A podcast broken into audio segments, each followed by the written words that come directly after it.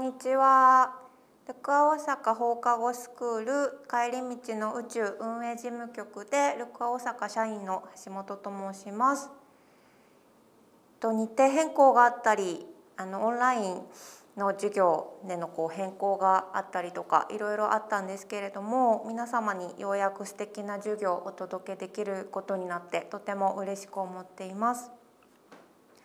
このスクールではささやかだけど生活がちょっとだけ良くなるような自分にとって気分がいいことが見つかるそんなきっかけを共有できればと思っています。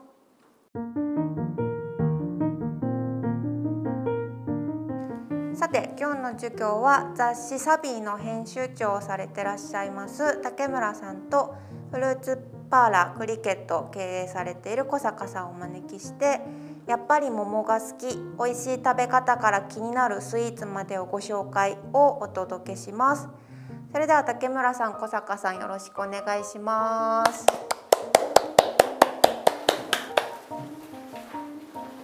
お願いします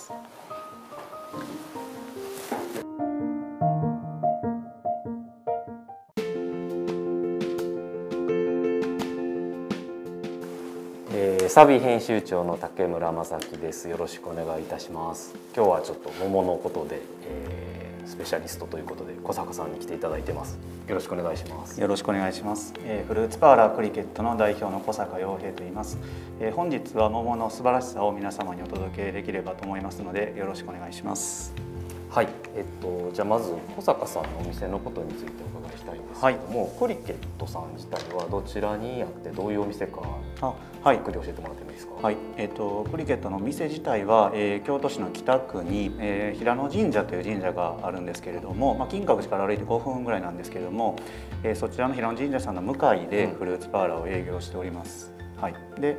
えっとまあ、うち僕のですね、えー、曽祖父の代から、えー、京都で中央市場をもともとは営んでおりまして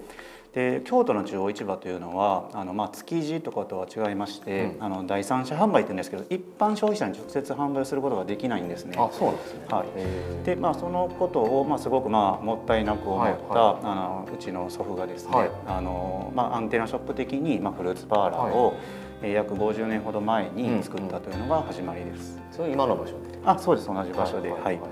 フルーツパーラー自体もちょっと昔はすごいたくさんあったと思うんですけどそうですね。フルーツパーラーっていうこと自体今ちょっと聞き慣れない人も多いかなと思うんですけど。そうですね。なのであの一見もカフェ今で言うと、はいはい、えー、なんですけれどもやはり一番大きな違いは、えーと、生の果物を、うん、あの売ってまして、まあ、リンゴや、まあ、こういった桃を、うんうん。そのものも売ってますし、まあ、それを加工して、まあ、パフェであったりフルーツサンドを提供させていただいているというのが特徴です。なるほどなんかいつの時代に流行ったとっていうのがあるんですか？そのそうですね。あの、まあ、僕も伝え聞くみたいな感じですけども、あのまあ、それこそ50年前ほどは、はい、えー、もっと京都の中にも、まあ、20件近くあったように伺ってるんですけどももう今はもう一桁台の片手で数える方が早いぐらいの件数に減ってしまってまして、まあ、残念な限りなんですけれども、はい、なんかねちょっとフルーツが今その苦境に立っているというか。そうですね。なのであの私たちも、えー、果物をまあ加工した商品も出してはいるんですけれども、はい、やはり今のご時世、えーまあ、果物盛りだくさんのケーキであったり、パフェというのは皆さん、えー、お好きで、うんうん、まあ、インスタ映えとかもあってすごくあの流行ってはいるんですけども、うんうん、まあ、翻って桃のパフェは食べても、まあ、なかなか時期に1回桃を買って家で皮むいて種取って食べるかというと、なかなかそういうご家庭が減ってしまっていて、なかなかこのまあ生食というところまで、まあ、果物がいってないというのはすごく残念なところですね。でもそれを、ね、広げていきたいというかまた。そうですね、なのでうちのお店としましてはそういうまあ加工品というか、まあ、パフェとかもたくさんやるんですけども、果物の食べ方のご提案というのが一応コンセプトでありまして。まあ、生で食べてももちろん美味しいんですけど、このような食べ方もありますよというのが一応コンセプトではいまあ、もっとだからあれですよね。食卓にフルーツをそうですね。もうやっぱりあの海外ドラマみたいに作った上にね あのリンゴや桃やオレンジがあるようなのが僕たちとしては目指すところです。なるほどなるほど。でまあそのそんなやっぱフルーツのプロの、まあ、クリケットさん小坂さんなんですけど、まあ、フルーツっていっぱいあるじゃないですか、はい、その中でも桃ってねなんかどういう立ち位置というか。あそうですね、はい。あのまあ、本当に果物っていうのはたくさんあるんですけれども、えー本当に今っていうのは栽培技術も進んでまして、あのハウス栽培というのがありますので例えばスイカでも一般的にはあの夏のお盆とかに冷やして食べるというイメージあると思うんですけども、まあ、桃あスイカ自体も本当にもう今ほぼほぼ年中供給できるぐらいハウス栽培が進んでましてなかなか季節感っていうのはあのない果物が多くなってはきてるんですけども、その中でもやっぱりこのメジャーな果物の中で言えば、桃というのは、まあ、3月4月ぐらいからハウスも出るんですけれども、やはりその、まあ、7月8月ぐらいまでの4か月ぐらいがあの勝負、まあ、もっと本当に美味しい時で言えば23か月ぐらいしかありませんので、そういった意味では季節感感じていただけるあの特徴のある果物かなと思います。なんか今回その桃特集の中で取材で結構農家さんにも行かさせていただいたんですけど、はいはい。なんか本当に1週間ぐらいしかその種類によってはあ。種類っていうかその毎週で旬が変わっていくみたいなそうですね。本当にあの、まあ、桃は大きく分けますと白鳳系白桃系と、まあえー黄色のはい。黄桃系と分かれるんですけども、今本当におっしゃるようにそれぞれの系統の中にうん。たくさん種類があって、うん。で桃というのは本当に1週間か長くても2週間でうんうん。どんどん品種が変わっていくんですね。であのスーパーで桃を見られても、箱には書いてあることあるかもしれないんですけど、うんなかなか品種名で売ってることって少ないんです。品種名っていうというのは例えば、えーと暁とかですねはい氷川白鳳とか氷川白桃という形で売っているところっていうのはなかなか少なくて、それはなかなか売られる側もいつどこで産地が切り替わったり品種が切り替わったりっていうするのは難しかったり、はい違う品種のものを書いてしまうとうん。2つ並べないといけなくなってしまうので、うんうん。桃という形で統一されて売られているということが多いですね。はい。そしたらその白鳳系と白桃系がもう一緒で桃みたいな感じ？あそうですね、はい。なので、まあ、白鳳の早いので、はい。時期というのはずれるんですけれどもやはりまあ産地によってやっぱり南側から基本的には出てきますので、どうしてもそこが白鳳と白桃がもちろん重なることもあったりはするんですけれども。あのあまりそこで品種っていうところにあまりそ一般的にスーパーとかであのこだわってしまうと 逆に、まあ、あの棚こだわってしまうとってことなんですけど 棚並びがすごく、あの難しくなってしまうのでちょっとそういう傾向はありますね。はい。その白鳳系と白桃系の一番大きな違いってそうですね。白鳳系の方が一般的にはまあジューシーなものが多くて、えっ、と果肉食べていただいても食べやすいものが多いかと思います。で、その後に続く白桃系の方がえっ、と身もちろんまあしっかりしていたりとか、でまあ大玉のものがちょっと多い傾向もあるんですけれども、そのようなことがまあ。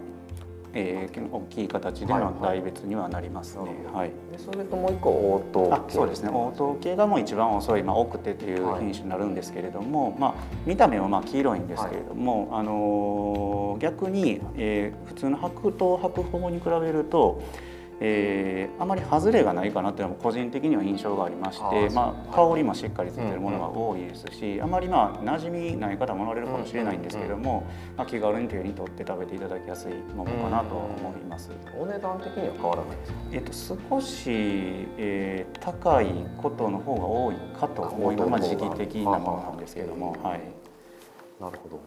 でえーっとそうですね。じゃあちょっと具体的にそのね、はい。さっきおっしゃってた暁みたいなどはい。どっちが多いんですか、白鳳系と白桃系ってそうです出回ってるね数としては。えっともともとその白桃というところから始まっての分かれて白鳳で,、はい。でまあ、どんどんどんどん割合がもう白鳳も接近してきていますので、あのちょっと細かく数字がどんだけうんうん。でどんだけっていうのはあれなんですけれどももう今ちょうどもう並んでる横並びぐらいがもう白鳳が追い越してきてるぐらいのあの生産量になっているんじゃないかなと思いますね。うん。はい。なので本当にこのたくさん品種というのはありまして、うん。あの白鳳白桃っていうのは名前についてるやつは分かるんですけども、うんうん。なかなか暁とかこの今書いてるような鹿の岩のとかはい。一宮と言われても、それが白桃なのか白鳳なのかっていうのを、あのし自分で見分けるとかはい。知ろうと思うと相当知識があのいるので、やはりそこのところはそのまあ見分け方、うん。あのの方が、まあ、白と白鳳という分別もありますけれども、うんうんそれぞれの一個一個の見分け方というところも意識していただくと、より外れに当たりにくい、うんうんあのかなとは思います。はい。まあなんかスーパーとかで売ってるのもだからその旬のものしか売ってないからそんな選べるなんかいちごとかやといっぱいあるじゃないですか。そうですね。なんか甘々とか、はいはいとちおとめとか、はい。書いてあるけど、はい。まあ、桃って確かに桃としか売ってないからはい。なんかね例えば暁が欲しいって言ってもないことが多いでしょうね。そうですね。なので、えっとまあ、これは今先ほど、えー言ったような果物をなかなか馴染みがうん薄れてしまっているともつながるんですけども、うん今なかなか対面販売で果物を売っているということが少ないので、すごくやはりそこが果物の場合はネックで野菜のように勝手に自分できゅうり棚から取ってっていうわけには本当はいかないあの食べ物なので、はいはい。その時に今日食べるのか、来週食べるのかで、あの店頭でその、えー店員さんが、うんうん。えー見分けてくれて、まあ、目利きってやつですね、うんうん。があって、えー初めて本当は成り立つところがあるんですけれども、だからそこのところはなかなか今自分である程度知識を持ってみないと、なるほど。どれがどうなのっていうのはちょっとなかなか難しいところがあると思いますので、なるほど。わかりました。まあでも対面販売が減ってるっていうことなんで、まあ今ね、そのやっぱじゃあも美味しい桃を選びたいので、どんな桃がいい桃なのかってえてもらいたいなとはい。思いますので、ちょっと実際桃をね、僕らはいちょっとはい。はい。喋っててもらうんで、桃を。はい。桃を。じゃあ実際ちょっと持ってきてますんでそれをではちょっと見ながらいい桃悪い桃をはい。教えてもらいたいなと思います。なんかはい。桃ってどこを見たらいいんですかね？なんかよくわからないですよね。ですね。あの桃自体はすごく、はいあの皆さんあの馴染みはあるかと思はいうんですけれども、ちょっとこれ取ります、ね。はい。よいしょ。こいつも悩むのが赤い方がいいのか、はい白い方がいいのかっていうのがあ、なるほど。なので、まああの桃の場合ですと、はいえーやはりまあもちろん色づきっていうのも、えーすごく大切になってきまして、でえっ、とこのまあここがこの枝がついている部分なんですけども、桃っていうのは産地で見られても、えー下にマルチ栽培っていうんですけども、はい。あの銀色のシートみたいなのが引くんですね。はい。はいはい。でそれはあの反射させて、うんうん。えっと下をあの色づかせ2個当たるっていう形で、まあこのような形になってるんですけど、なので。ここの色づきがしてないと、きちっとそこに日光が当たってないなっていうのは一つうん。あの見れるところでもありますので、あのまあ、色目でいうと、はい。そのところっていうのは一度判断に使っていただいたらいいかなと思います。であの形の方なんですけども、あのまあ、ここ真ん中がこのまあ割れ目がありまして見ていただいて、まあ、これがまあふっくらと、まあ、形としてはうん。丸くなっているもので、ここの真ん中のこの溝からうん。左右うにん均等にこの大きさがはい。あまりいびつにどっちかが大きくなってるっていうのはだからこれちょっとちょっといびつです一個の例として持ってきてるんですけど、見せた方がいいですかねうん。えっと、こちらがちょっと膨らんでいて、ここがちょっとへこんでると思うんですけど、こういったものっていうのはこちらがあの発育に比べてこちらがちょっと発育が遅れてるという形で、あの見分けるポイントにもなります。なので例えばまあこういったものですとか、比較的まだその左右の均等さがないので、なのであの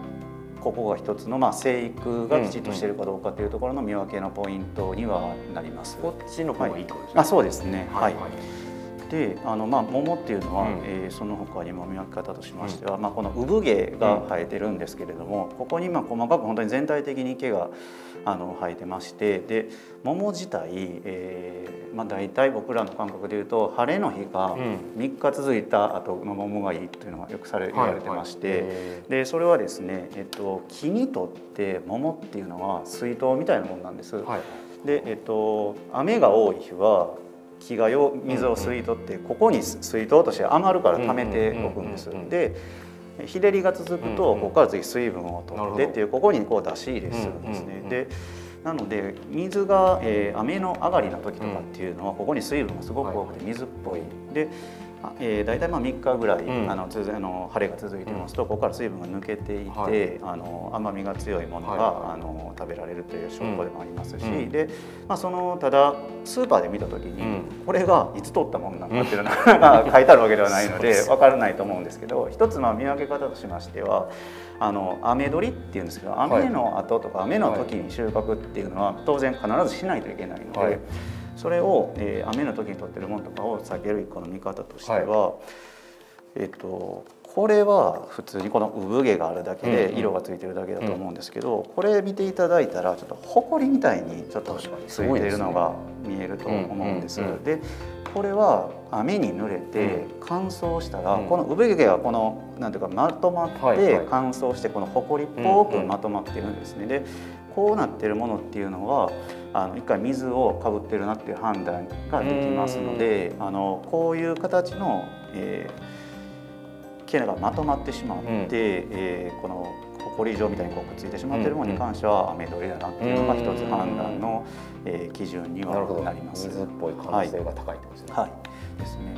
で他にはですね、まあ、先ほどここの溝のお話しましたけど、これ縫合線って縫い合わせる線って書くんですけど、ここがですねこの溝が、うん。えっと浅いものの方が、えーいいももという。とか浅いですよね。はいそうなんです。で、えっとこの辺もそうなんですけど、で例えばまあここを見ていただくとすごく割れ目がきつく入っていると思うんですけど、グッとい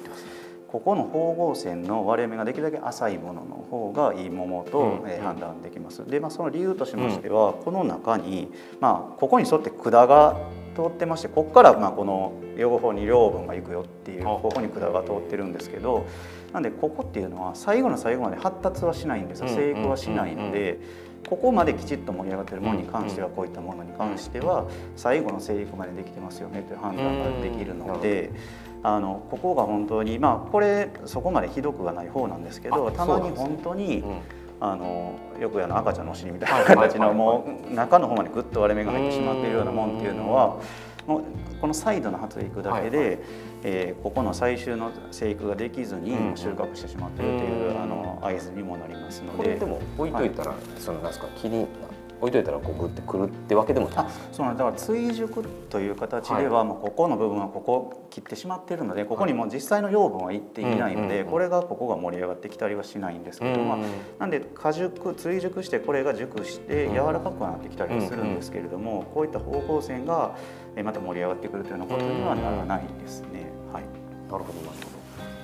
あとその今出てきたね追熟もなんかはい今回よく取材中にはい。お店で追熟してから使ってますみたいなこと聞くんですけあど、なんか具体的に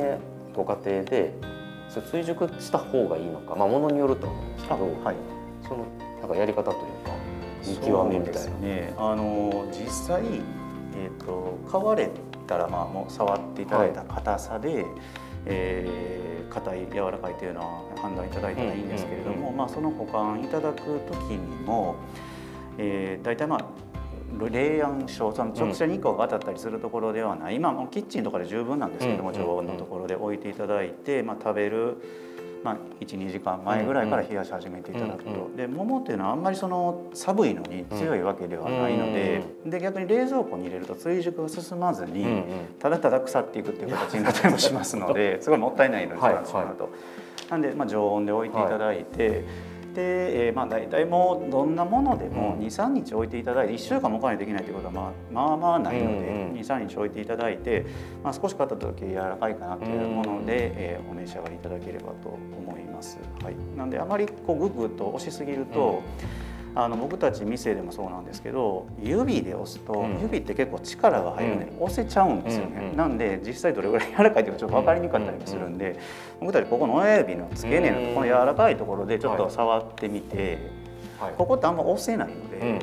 ここで柔らかいようやとだからあのメロンとかでもうん柔らかいとか見たりする時も、こういうところで触っていただくとあの物が傷まずに、結局硬いなと思ってもそこから指が入ってしまっていると傷んできてしまったりするので、はいあのすごくモレモンは特にデリケートなものなので、ね。あの一回沈むと戻ってこないので、はいはい。スーパーとかによく書いてますよね。触らないでそうなんですだからまあそこもあの先ほどの対面販売と一緒なんですけど、あのやっぱりどうしても触ってしまうのはもうある意味もうどうしょうがないと思うんですけど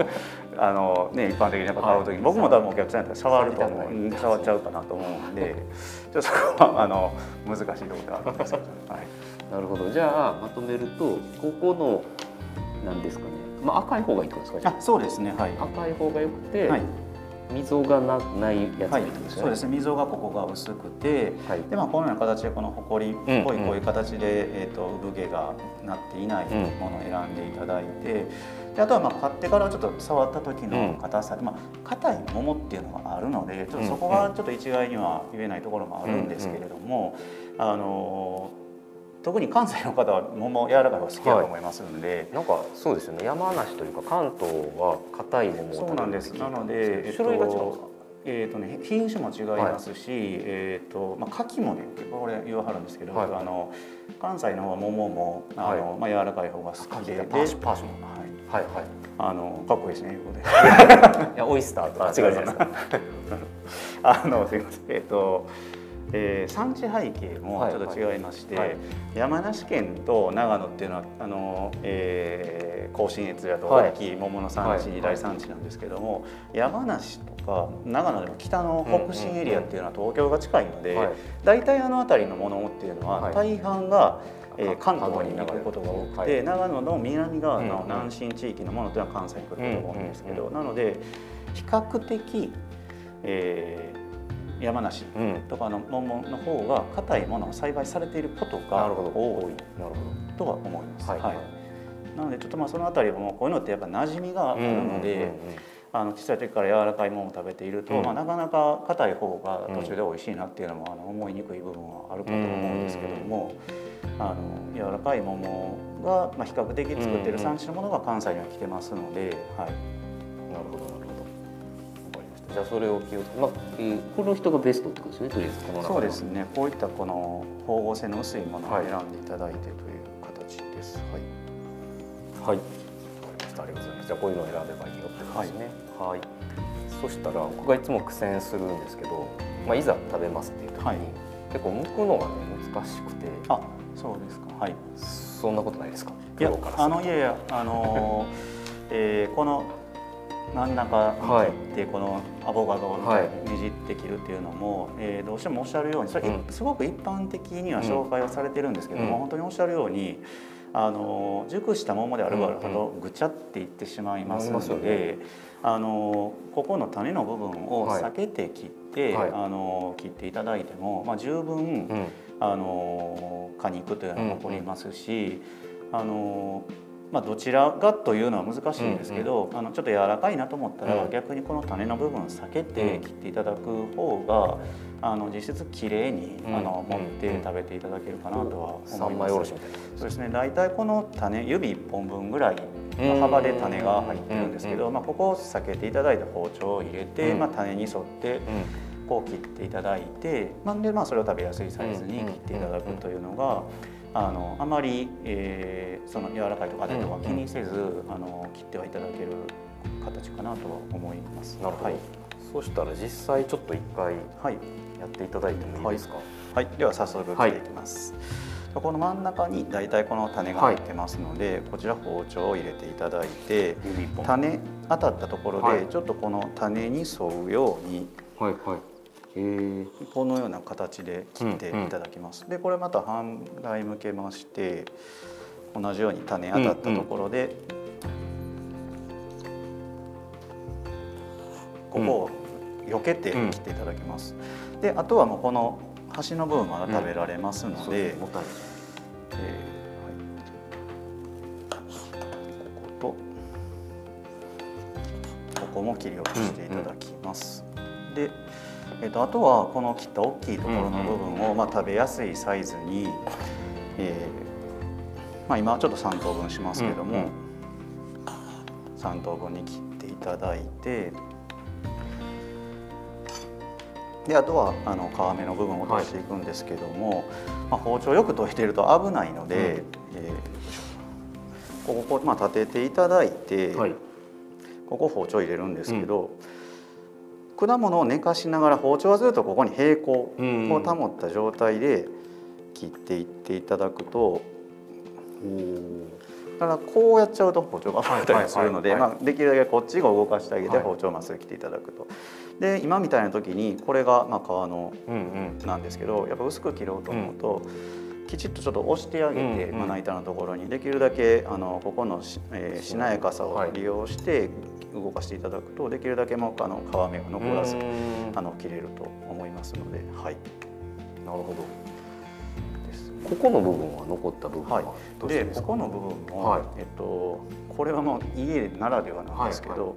まあここ本当落としていただいて、はい、うち子供とかもそれすごい好きなんですけど、うんうん、これもう丸ごと皮口に入れてなるほど。もう飴のように食べていただく。なるほど。で果物これうん。どれもそうなんですけど、うん。種周りっていうのがやっぱすごく美味しいんですね。あのなのでただそこが一番、えー、と切りにくかったり、うんうんちょっと汚くなっちゃったりはするんで、うんうんうんなかなかこの部分をお店でお出しすることって難しいんですけども、この部分をもう本当にこのまま口に食べて、あのむしゃぶりついてもらうっていうのが、あのある意味一番おすすめというか美味しいところだなと個人的にははい。思うまずはお家ならではそうですね。はい、はい、なるほど。ありがとうございます。じゃあこれでもう桃家で堪能できますね丸。そうですねあの本当にあの桃はシーズン限られてますんで、うんあのなかなか明日食べようと思ってたらシーズン終わってたみたいなことがね、うんあのよくあるあるだと思いますので、ぜひご家庭で食べていただければと思います。はい、わかりました。ありがとうございます。はい。はいそのなんかまあ生でねいただくんですけど、このサビーの方ではあの結構スイーツも紹介させていただいていて、はい桃のスイーツってやっぱすごい最近なんていうんですかね、いちごと桃といちじくですねー。がすごい人気なのかなと思ってるんですけども。はい、なんか桃をねスイーツにする中で今回すごい取材中に聞いたのがなんか桃は桃で食べた方が美味しいので桃を超えるものを作らないといけないので すごい難しいんですってはいパティシエさんがよく言ってはってその辺その桃のプロから見ると桃のプロじゃないですね。フルーツのプロから見ると。でもねクリペットさんでもスイーツ出してはるんではいはい。その辺どう考えてはるかな？そうですね。でもまああのおっしゃるように、果物を生で食べるのが、まあ、その究極系というか、うん。それを超えるっていうのは本当にあの難しいですし、あの手を加えた時点で、あの何がしか違うものにはなるんですけれどもあの、まあ、桃果物というもの自体、えーまあ、当たり外れがあったりとか、柔らかい硬い、うん甘い甘くないっていうのがあると思うんですけれどもやっぱスイーツにするという時点で必ずまず味に関してはあのこちら側で、えー桃の味の、えー調整をできますので、あの美味しいその桃の味を味わっていただくということの確実性というのはすごく高いと思います。でまあ、プラス、えー例えばうちですと、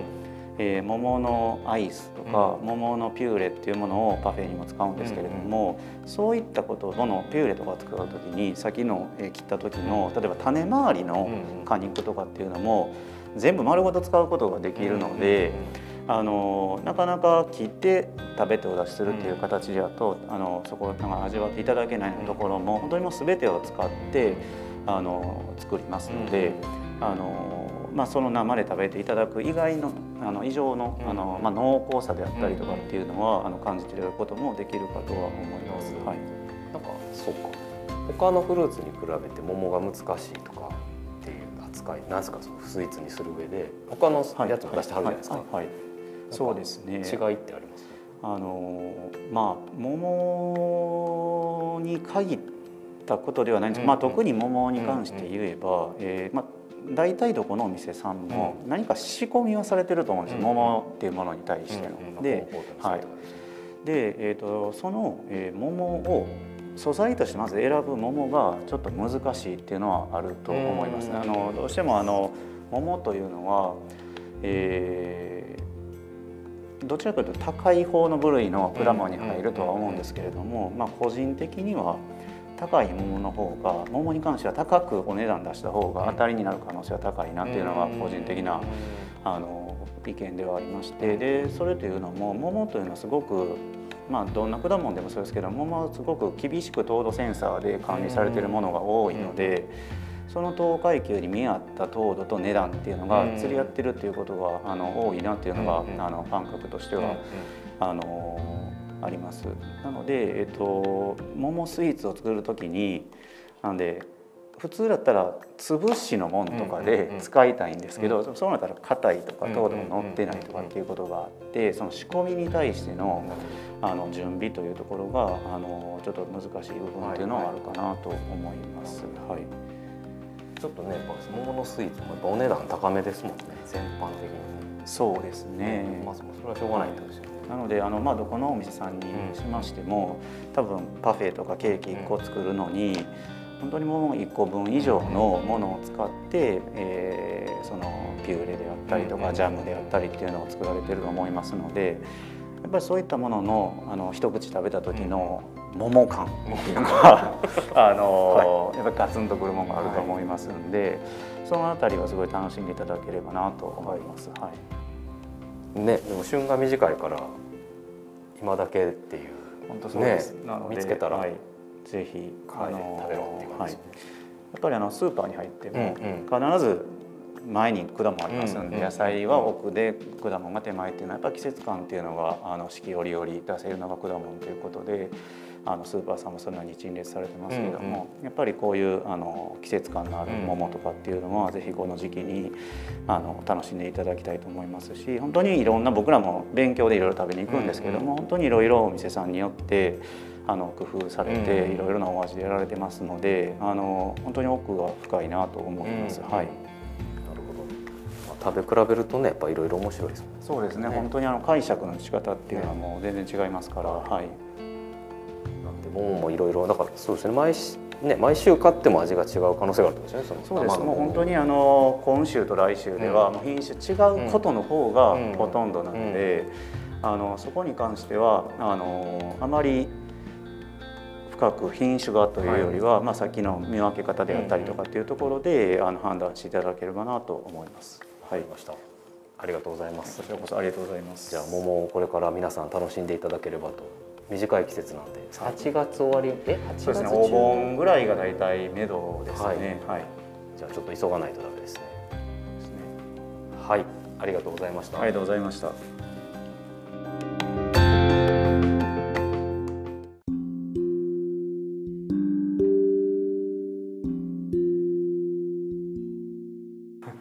い、本日の授業以上となります。